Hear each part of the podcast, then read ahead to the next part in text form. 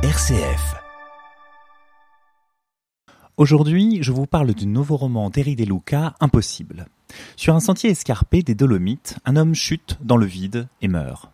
Le témoin, celui qui donne l'alerte, n'est pas inconnu pour le disparu. Ils se sont connus plusieurs décennies auparavant. Ils étaient amis, compagnons de lutte. L'un a trahi l'autre, et c'est cet autre qui donne l'alerte de la chute mortelle de son ancien ami. Quelle drôle de rencontre, quelle drôle de rencontre impossible même. Le magistrat qui est chargé de l'affaire pense qu'il y a intention de tuer. Alors il interroge ce randonneur, ce vieux monsieur, ancien combattant d'un autre monde. Celui qui a commis une trahison s'est trahi lui-même. Même s'il se persuade qu'il a fait une chose nécessaire, il a arraché une part de lui-même, de sa jeunesse. Je connais un traître efficace qui conduisait les carabiniers dans les endroits où il pouvait arrêter ses camarades. Il recommandait de bien les traiter au moment de leur arrestation parce qu'ils étaient pour lui les meilleures personnes qu'il ait connues. Il savait qu'ils seraient torturés, mais tout en les trahissant, il continuait à les aimer. De telles personnes se savent déshonorées. Elles portent sur elles le poids d'une infamie. Je ne ressens ni haine, ni rancune, ni esprit de vengeance. Des décennies, des morts de papes, des Jeux olympiques sont passés. Le monde s'est retourné comme un gant. Ce vingtième siècle est un temps si périmé qu'il est incompréhensible pour ceux qui sont venus après. Si j'éprouvais ces sentiments que vous me prêtez, je serais un homme malade. Voici un extrait des échanges entre le magistrat et l'homme suspecté. L'interrogatoire est un des fils rouges du nouveau roman d'Eri De Luca. Au niveau formel, la police rappelle la machine à écrire. Alors on lit ces comptes rendus d'entretien comme des moments d'apprivoisement. L'un et l'autre ne partagent pas la même vision du monde. Ils s'opposent et malgré tout se lancent dans un jeu ouvert.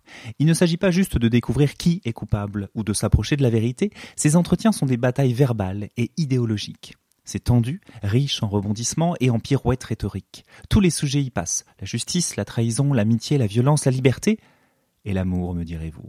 Comme souvent dans les textes d'Eri De Luca, cela n'est jamais bien loin. Ici, il tire un autre fil.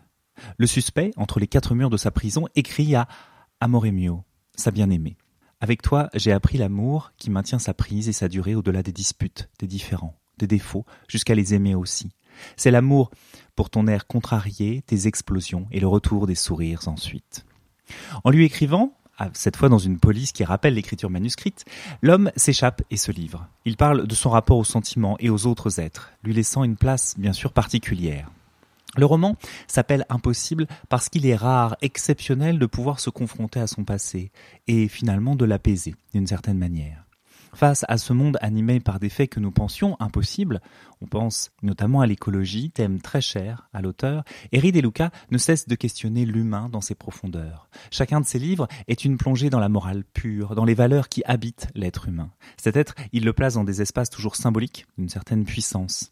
L'interrogatoire se passe dans une pièce signe de justice.